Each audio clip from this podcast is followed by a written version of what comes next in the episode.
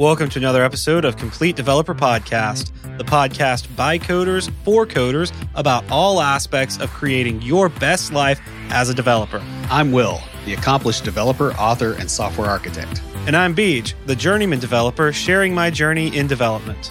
Complete Developer Podcast is supported by listeners like you. We are now on Patreon at www.patreon.com slash Complete Developer Podcast. How do you tell Will wrote the episode? It starts out, if you've ever. no, I'm just messing with you, dude. You put that in a lot of episodes. I think it's a good way to start these kind of things, though. Yeah. So, guys, if you've worked on complex or distributed systems at all, at some point you've seen them produce behavior that is predictable in hindsight, but that you never would have predicted yourself. Systems tend to take on a life of their own, especially as different parts are developed at different rates by different people. In this episode, we're going to discuss how you can be better at predicting and understanding the behavior of systems that are more complex than simple programs. But, Will, what's been your complexity this week? Uh, power outages. Uh, we've had a lot of them. Oh, fun. So Saturday night, our power was out for a little over three hours. It started right in the middle of dinner. Yeah, that was severely unhelpful. It ran every battery backup in the house down to nothing because I just, you know, shut things down when stuff, you know, goes critical basically. Yeah, so that was pretty irritating. And then we had more of them last night. Uh, in fact, it got so bad last night with the power turning off and being off for a little bit and then turning back on that I basically shut everything down, but it, the alarm system still kept me awake, um, among other things. And I ended up just taking a sick day today because I was so exhausted. So I, I guess like a bunch of tree branches must have, you know, fallen, you know, overnight during the very, very small storm that we had. We did have a storm. That's true. Yeah, but it wasn't much of one. Now, Saturday, Saturday, I understood because it, you know, it there was lightning everywhere, but last night was not that substantial. I don't think, at least not here. So yeah, that was was pretty irritating. Uh, during the day today, I actually went to every UPS in the house and I have turned off the beep, uh, except for one really really old one that has some kind of weird plug that isn't a USB that I don't know what it is supposed to be, and you know the the actual alarm system for the house. And I'm working on getting those two sorted out. So I, I'm not going to be getting beeped at when the power goes off. I'm I'm well aware the power's off. How about you? So, did a little work on my bike this past week. May not actually be the alternator that is the issue. So I thought, hey, I will uh I'll plug it into the trickle charger and just charge up the battery, you know, while I'm waiting on ordering a an alternator and stuff and stuff. And uh so I hooked it up. Well, actually, I already had had the wires hooked up, and I plugged it in basically, and it was it kept telling me that it wasn't hooked up properly. So I fiddled around with it.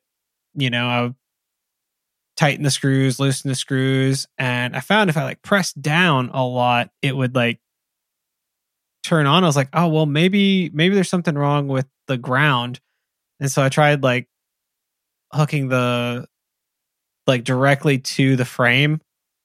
And yeah that didn't work.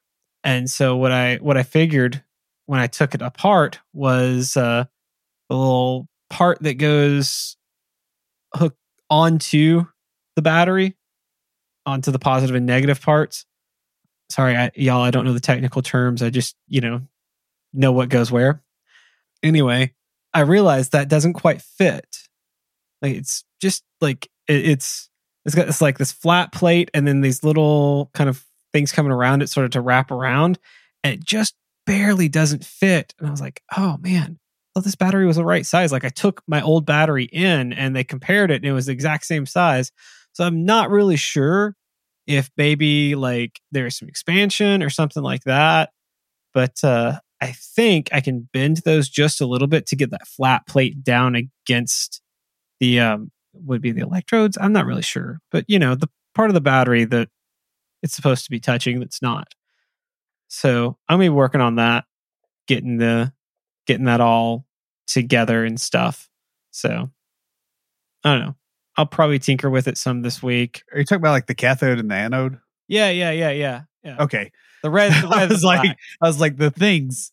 like what? I can't, I took don't know that. I couldn't think of the names of the the red and the black, the Yeah, yeah. positive and the negative. I was. All right. Yeah. yeah, yeah. So like, but the thing, the the part of the bike that hooks onto that, it doesn't quite fit around the battery piece, and I, I don't know why. I thought it did when I put it on there. I don't know if like what happened, but I think I can just sort of bend it a little bit and get that to to fit. That's what I'm gonna try first because it's the right size battery. I don't know why it's no longer fitting. So, but yeah, that's that's what's going on. It's a ten year old bike, so yeah, it, it it's it's got some quirks. So, with that said, Saving money is hard, especially when you have a ten-year-old bike. True that, yo. Lucas Casadas is a fee only certified financial planner. He owns and runs Level Up Financial Planning virtually out of Fort Collins, Colorado. And just like us here at Complete Developer Podcast, his focus is on helping you to not only establish a real plan, but also to take action so that you can live your best life by living out that plan. Guys, investing in financial planning services, it really boils down to whether or not you can make an impact and improve your finances. With the help of Level Up, that compounding effort of making better financial decisions will easily pay for itself. Level Up also has a unique pricing model that will help you no matter where you are in your financial journey. So you don't have to worry quite as much as you might with other places. And best of all, Lucas is a fiduciary for his clients. What that means is he's not here to sell you a product, but instead to help guide you to a better financial situation. And speaking of guidance, you can catch his podcast, Techie Personal Finance Bootcamp, where he covers financial topics that you probably face. And he also interviews other IT professionals who share how they navigated their own careers. And he has even more guidance and useful material available at levelupfinancialplanning.com. We've all written nice, clean, and concise programs that worked well. We've shipped them to production and had them run in a stable fashion for months or even years, only suddenly to start experiencing problems when something in the environment changes. If you're like most of us, you conclude that this isn't the fault of your code, but rather the fault of recent changes to the system. And you'd kind of be right. But the fact is that your code is the part that ended up breaking. If you've ever had this experience, then you're well aware that the way you look at code in development is very, very different from how you look at it in production. In production, you are part of a much larger ecosystem, a part of which you don't control. Most of which I would say you don't control. Yeah. Well, especially once you get to the OS level and your cloud provider and just the internet in general, yeah, you you you have a minuscule amount of control. And there's another problem as well. Uh, developers, in particular, and human beings in general, make use of abstractions when they're trying to understand the world. And those abstractions are necessary when trying to dig into something because they limit the scope of things that you have to worry about. However, abstractions also have a really nasty habit of leading to blind spots. And when you have any blind spots in your thought process, surprises tend to ensue. Human beings also, as a whole, have a tendency to understand things in a linear fashion. Exponential situations or situations with things like feedback loops are not part of most people's everyday thought process, even though they're completely all around us all the time, uh, both in nature and in technology. This focus on linearity is also a blind spot. And it's really just another bad abstraction. compounding the problem for developers to effectively write and debug most code, you really need to think of it in a linear fashion with the appropriate abstractions. However, at some point, the very thought processes that make you capable of writing the code are going to hinder it from running well in production. You need to be able to shift in and out of both mindsets if your code is going to run at scale and be stable. In this episode, we're going to talk at a high level about some of the thought processes that are useful when building systems that live in a complex, dynamic environment that you don't totally control. Understand this as well. That's literally every production environment out there. So these thought processes will probably be helpful to you, even if you don't believe your system is all that complex. In the aftercast, we'll discuss some ways that team leads and senior developers can help junior and mid level developers become better at systems level thinking. So, first off, you need to think in terms of feedback loops instead of linear processes. I mean, we just said that, basically. Right. Yeah, well, uh, this is how you keep your system from running off the rails. Uh, and and we're going to kind of talk about the engineering uh, thought process here. A leads to B, B leads to A. That's a feedback loop, mm-hmm. right? Yes, yes, it is. That's a very basic one. Yeah, there's two types: positive and negative. A negative feedback loop will dampen output as input increases, whereas a positive feedback loop will amplify output with more input. So, in things like social movements, positive feedback loops are often nice to have. You know, it's virality in a like a social network type environment, for instance. While in an engineering situation, a positive feedback loop is generally considered to be a negative event. Yes. So, um, for example, when dealing with a motorcycle battery, a negative feedback loop means you're losing charge. A positive feedback loop means an explosion. Woo, right. fun. yeah. Well, I, actually, I was I was thinking you were going to go a completely different way because you know with all the sound engineering stuff that you do.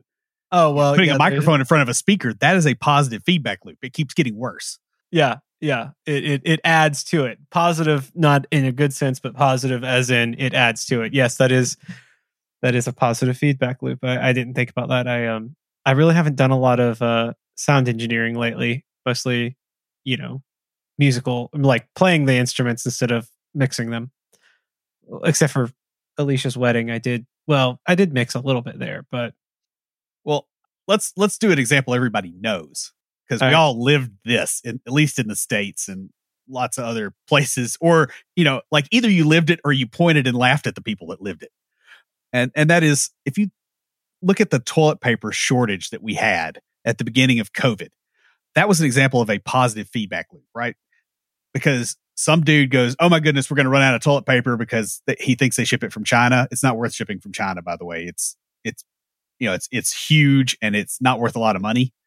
Like you you don't really, it's not space efficient to ship that. But some you know some people thought that it was, and so they ran out and they they bought all that the store had. Well, then the next person sees that hey, you know the supplies are running down so they go somewhere else and they buy all that's available. Now you got a positive feedback loop. And eventually even the people that know better have to participate in this loop because if they don't they're going to be out. Unless they were my mother and bought in bulk before it was cool. Yeah.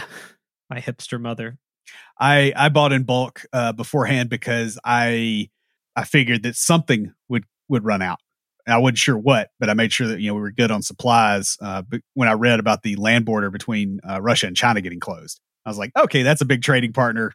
Probably ought to go look at that. Yeah, absolutely, absolutely. So think of positive feedback loops as existing within negative ones, and vice versa. This sounds really confusing because Will wrote it.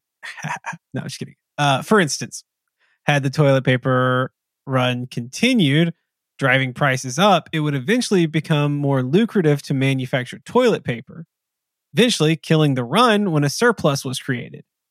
That which can't continue forever doesn't, is what he wrote. Yeah. And of course, the other thing too is when you get a surplus, what happens? Well, it drops the price and it makes it less valuable. So you have a shortage following the surplus a, lo- a lot of times. Like you'll see that in economic models but it's it's important to understand the you know the concept of the feedback loops and then understand that every feedback loop lives inside of another one you know, typically, at least the ones you're going to deal with, right? Like at some point it goes to something you can't control at all. And that's that. Hopefully hit, we'll hit the negative side of the gas feedback loop soon. Eh, yeah, maybe. Yeah. Or the prices of horses will go down one. So the the next point is you need to think of emergent behavior over predictable behavior. And this one is pretty hard for people to think about because it's it's not the normal thought process during the day. But a great example of this is a uh, school of fish. If you want to think about an emergent behavior, an individual in a school of fish obeys just really really simple rules. They stay close to the middle. Uh, they get away from anything that looks like a threat or is a threat. They stay a minimum distance from everything else, including each other, and they match the speed of the group. That's all a bunch of little predictable behaviors at the individual level. Now, the emergent behavior is the behavior of the school, which, if you ever watched Blue Planet, that's pretty cool and not necessarily completely predictable. I, I assume it's like watching a flock of birds. Yeah, it's the same, very, very same thing. Yeah. I don't really watch Blue Planet. I actually don't know what Blue Planet is. It's like a documentary series on the oceans. Oh, yeah. Or if you've watched Shark Week, you know, No. where like a thresher shark is like swimming around and, you know, circling a, another group of fish, like the way the school of fish behaves. No, I don't really watch that. I, sorry, I just don't really watch much television. I don't actually have cable. So, yeah. Anyway, sorry. It just like, I'm like, I, I actually have no idea what you're talking about right now. So it was kind of funny with the TV shows. Yeah. So you often can't predict emergent behavior due either to system complexity or unpredictable variations in other connected systems because it's not just one thing that you're trying to predict. Like you could probably predict an individual like application's behavior within the system, but predicting the system's behavior itself is going to be a lot more difficult. Yeah. I mean, well, because if we could do that, like there'd be so much money in going, oh, yeah, your error rate's going to spike at 222 tomorrow morning. Right. Like if you could do that, you know how, you know, like if, if either of us could do that, we could quit our jobs right now because we'd be billionaires. So let's figure out how to do that. Yeah. No, we really can't, you know. Um, instead of trying to predict emergent behavior, what you actually have to do is you try to measure that behavior and, you know, log it essentially so that you can effectively troubleshoot when something happens and figure out why it happened. you can i would say you probably can't predict individual behaviors but you can probably start to look for some patterns Right. And that's kind of the idea, right? and precursors yeah You get the you know, you get the logging in place so that you have the data to do it, but you're you're like backfilling your prediction. You're not Yeah. pre- actually predicting. yeah i was uh, i was working with uh, a junior developer on my team today and we had uh we had an issue where we had like these two tables that it just kept saying table doesn't exist because we realized we had been pointing to we hadn't been pointing to the QA database in QA. And so we were fixing that and it was like these two new tables they don't exist. Uh, and they were the ones that he created so I was helping him like figure out why that was and uh took me about 5 minutes and I'm like he's like they're there I don't understand. I was like um did you grant permissions Yeah. and he was like, I didn't know I was supposed to do that.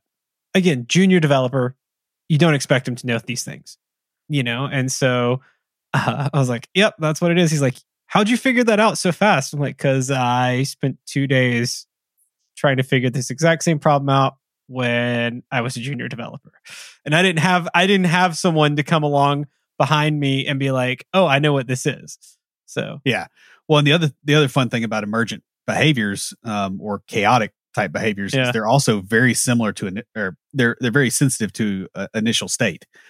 So, if, you know, if the system had already had those tables, or for some reason, you know, your permissions were different, you, you might have gotten a completely different error. You might have had a completely different set of of things occur in the system, and it may have pushed the pressure somewhere else. That's the thing that gets kind of kind of weird here. Ultimately the the issue is that your code lives in the wild uh, but you write it in a zoo. And i'm not like you know denigrating your your development shop but like literally it is it's a artificial environment for your code. You know a piece of code in your system is extremely limited in the range of inputs that it receives compared to what it's going to encounter during its lifetime in production. Yeah. And if your code is built in a way that expects chaos to be limited, chaos will limit your code. Yep. It'll knock it right over most of the time. Uh, and you know, we do have a lot of stuff built in, right? That actually tries to keep the chaos at bay and helps. But if we trust it too much, then all of a sudden, when the chaos does get through, we're we're toast. Uh, there's the old I forget who said this, but they said if if carpenters built houses the way developers write programs. The first woodpecker to come along would destroy civilization. And that's really kind of a truism, right? Like it's, uh, we make an assumption that things are going to be okay. And the instant they're not, boom. Chaotic events in production should be understood as opportunities to adjust the assumption that your code makes for increased resilience, not interpreted as failures that can or even should necessarily be avoided at all costs uh, even though you probably should spend some time to try to mitigate them if they're bad enough, right? Like sometimes databases are not available. You know, sometimes your payment processing system's offline. Sometimes, you know, something weird's going on and you got to deal with it. And it's it's not like, oh well, I'm going to keep my my database has got to have perfect uptime or you know the world ends because guess what? If if those are your options, then the world's ending. A really great example of this, and I was thinking of it uh, before reading this uh, point on the outline, is Netflix's Chaos Monkey almost started making monkey sounds when we were talking about chaos earlier, but I held I held that in. I did not. It randomly turns things off so that systems must be built with a dynamic, chaotic environment in mind. Because that's going to happen. Yeah. Well, and the thing is is like you push the code out there and it it doesn't handle that and you get nailed immediately instead of it being a core part of the system that suddenly falls over 2 years from now. Which is the the kind of point there. So next, understand when to use synthesis and analysis. So if you have half a cow, you don't have a smaller cow. You just have a freezer full of beef. Sorry for our vegan friends. The uh the system working together is what makes a cow. That's synthesis. Now, on the other side, if you're trying to figure out why a particular cow is limping, you don't think about the head other than to keep it from damaging systems that are important to you. That's analysis. Unless you're thinking it might be a neurological defect, like, you know, mad cow disease. But yeah. Well, and that's that's a great example of that, right? Like if you were looking at the leg and there's something else going on, you know, you have to have a synthesis based understanding of the cow to actually troubleshoot that. Whereas if it's okay, there's a ligament screwed up in the leg, you know, I can analyze and go, here's here's the issue, and not think of an external thing other than the problem I'm looking at. Yeah, I mean, um, doctors do this when they're they're diagnosing you. That's why they ask sometimes really weird questions, is because they're they're doing it based on a rule out kind of attitude. So, yeah, now, while you're planning out a feature, you pretty likely to use analysis to break that feature down into smaller, deliverable, discrete chunks of work, uh, or your company's going bankrupt because the developers are going to have no direction, right? Like that, you're going to use analysis when you're building. You're you're going to break things down. Yeah. Object oriented programming, domain driven design, and a lot of other things we've discussed are great for this but can get in your way when you're trying to view the system holistically to deal with an emergent problem. A lot of developers have a hard time visualizing second and third order effects of decisions from one system when those manifest in another. This is really interesting. I, I was, again, while we are waiting on some stuff to load, having conversations with the junior developer on my team and talking to him about best practices and understanding the why behind them. Because when you understand the why behind them, you understand when they apply and when they don't. And that, that's this way with uh, with a lot of these. If you're a software developer, you've been there. It's 9 p.m. You're finally unwinding from your work. Your phone buzzes with an alert. Something's broken, and your mind already racing at what could be wrong. Is it global? Is it the server? Is it the network? Is it another app on the network that's causing this problem? Did I introduce a bug in my last deploy? Now, the whole team scrambling from tool to tool and messaging person after person to find and fix the issue. That won't happen if you get New Relic. New Relic combines 16 different monitoring products that you'd normally buy separately so engineering teams can see across their entire software stack in one place. More importantly, you can pinpoint issues down to the line of code so you know exactly why the problem happened and can resolve it quickly. That's why dev and ops teams at DoorDash, GitHub, Epic Games, and more than 14,000 other companies use New Relic to debug and improve their software.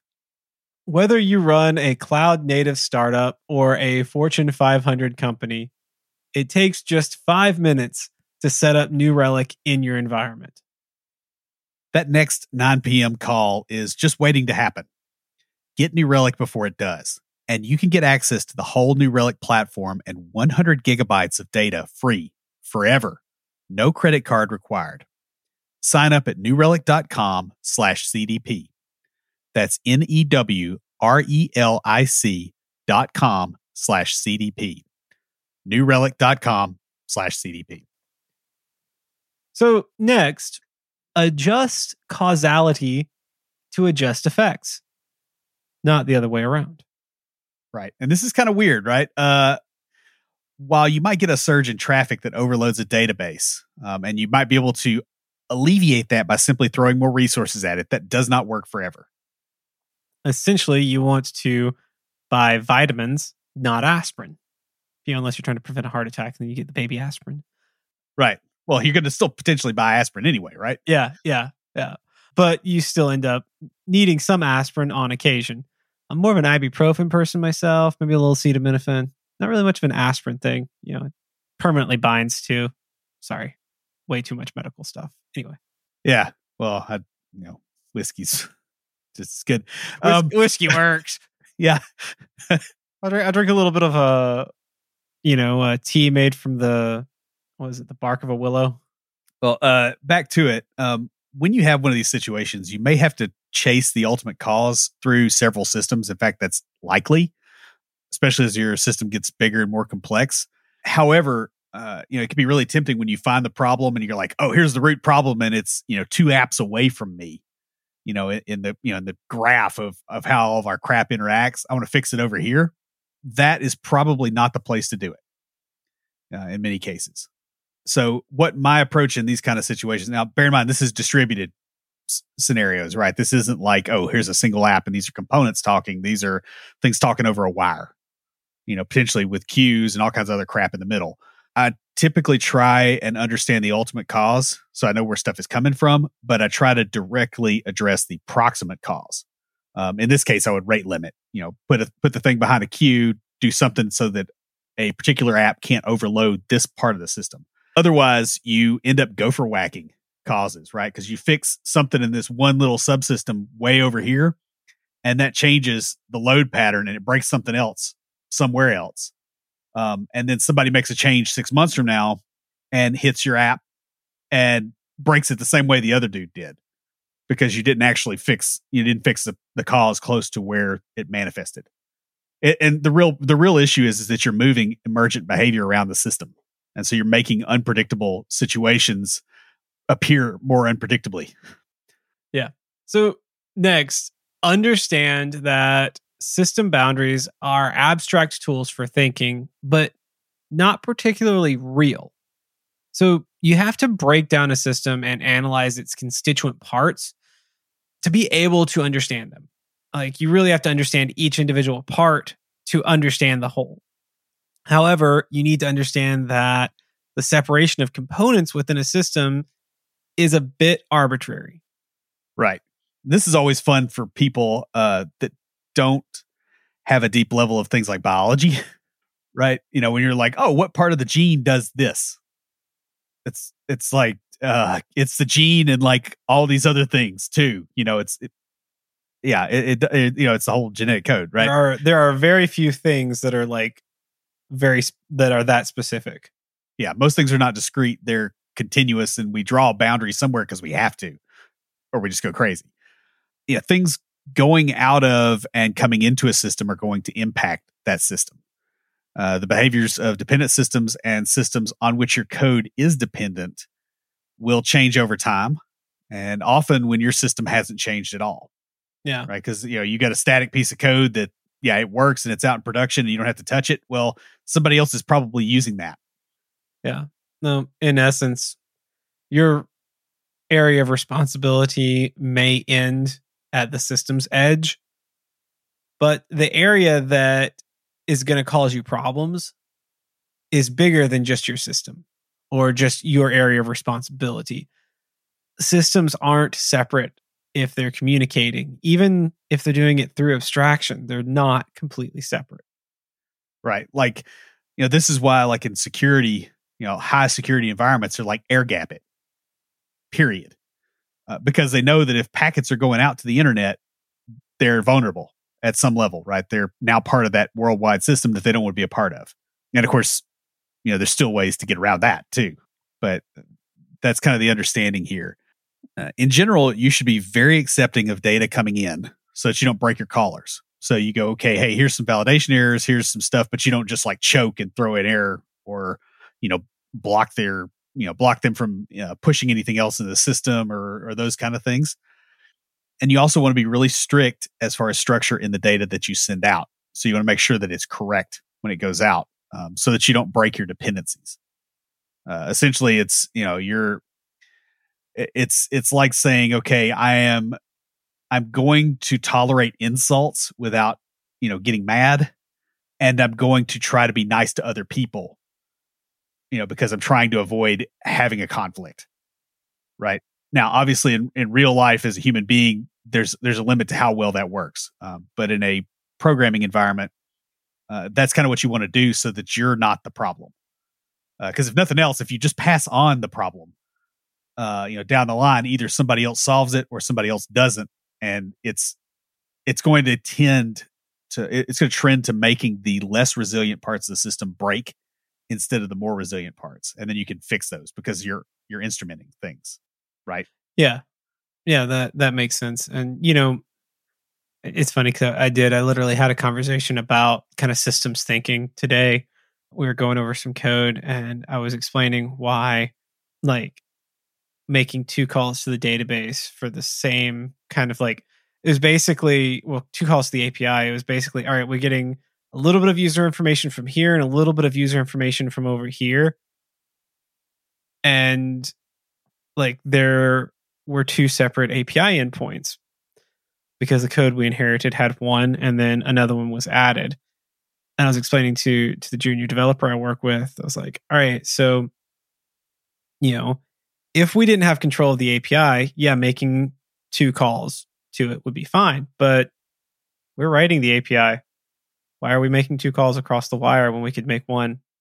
Yeah. Uh, well, and what happens, you know, in a system like this, where one of the calls fails and the other one doesn't. I know that's what that was the other thing that I explained. Or it gets out of sync. Yeah. Or like a deploy happens in the middle. Like, ugh, yeah. Oh yeah. You know, you, it gets ugly quick. And once a junior developer, like watching that click over, you can see it in their eyes once they realize what could go wrong with something like that. But it's it's hard to explain it until you've seen it. That's true. That is very true. Now, the final one, this is something that kind of came from a friend of mine, and that is well, no, it didn't kind of, it did. Uh, and, it was a completely different context, but know the difference between landscape and landscaping. There are things that you can change and things that you can't.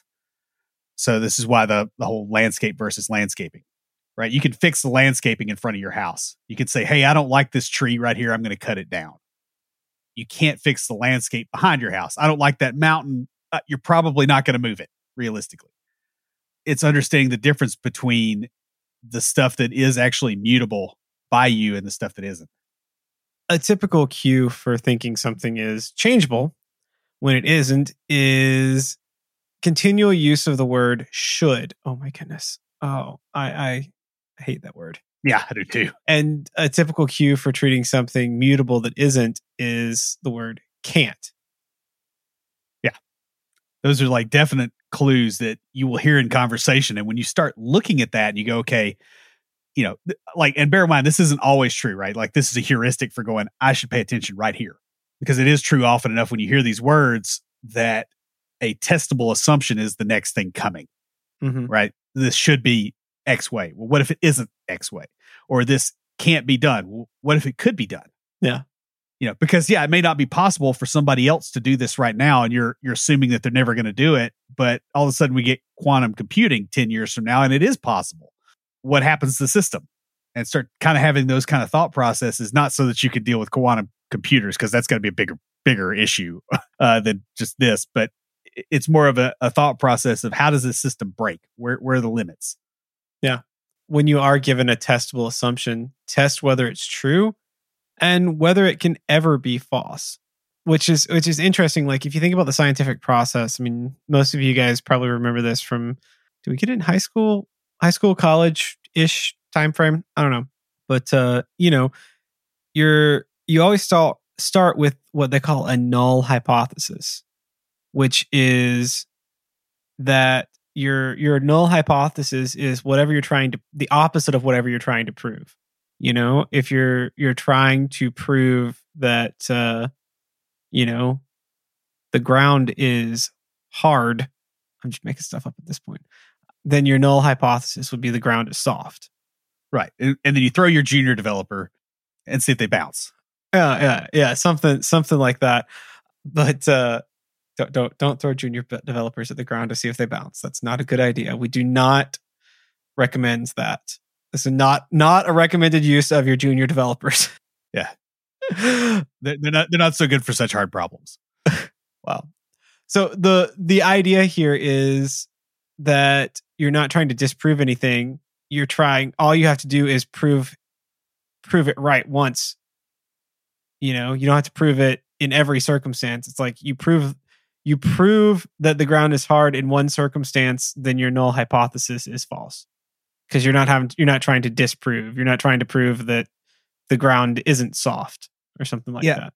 Well and this intersects with how you deal with complex systems too right? Because the thing that gets you is not the normal course of events. The thing that gets you is the one off that you're like how in the world did that even happen?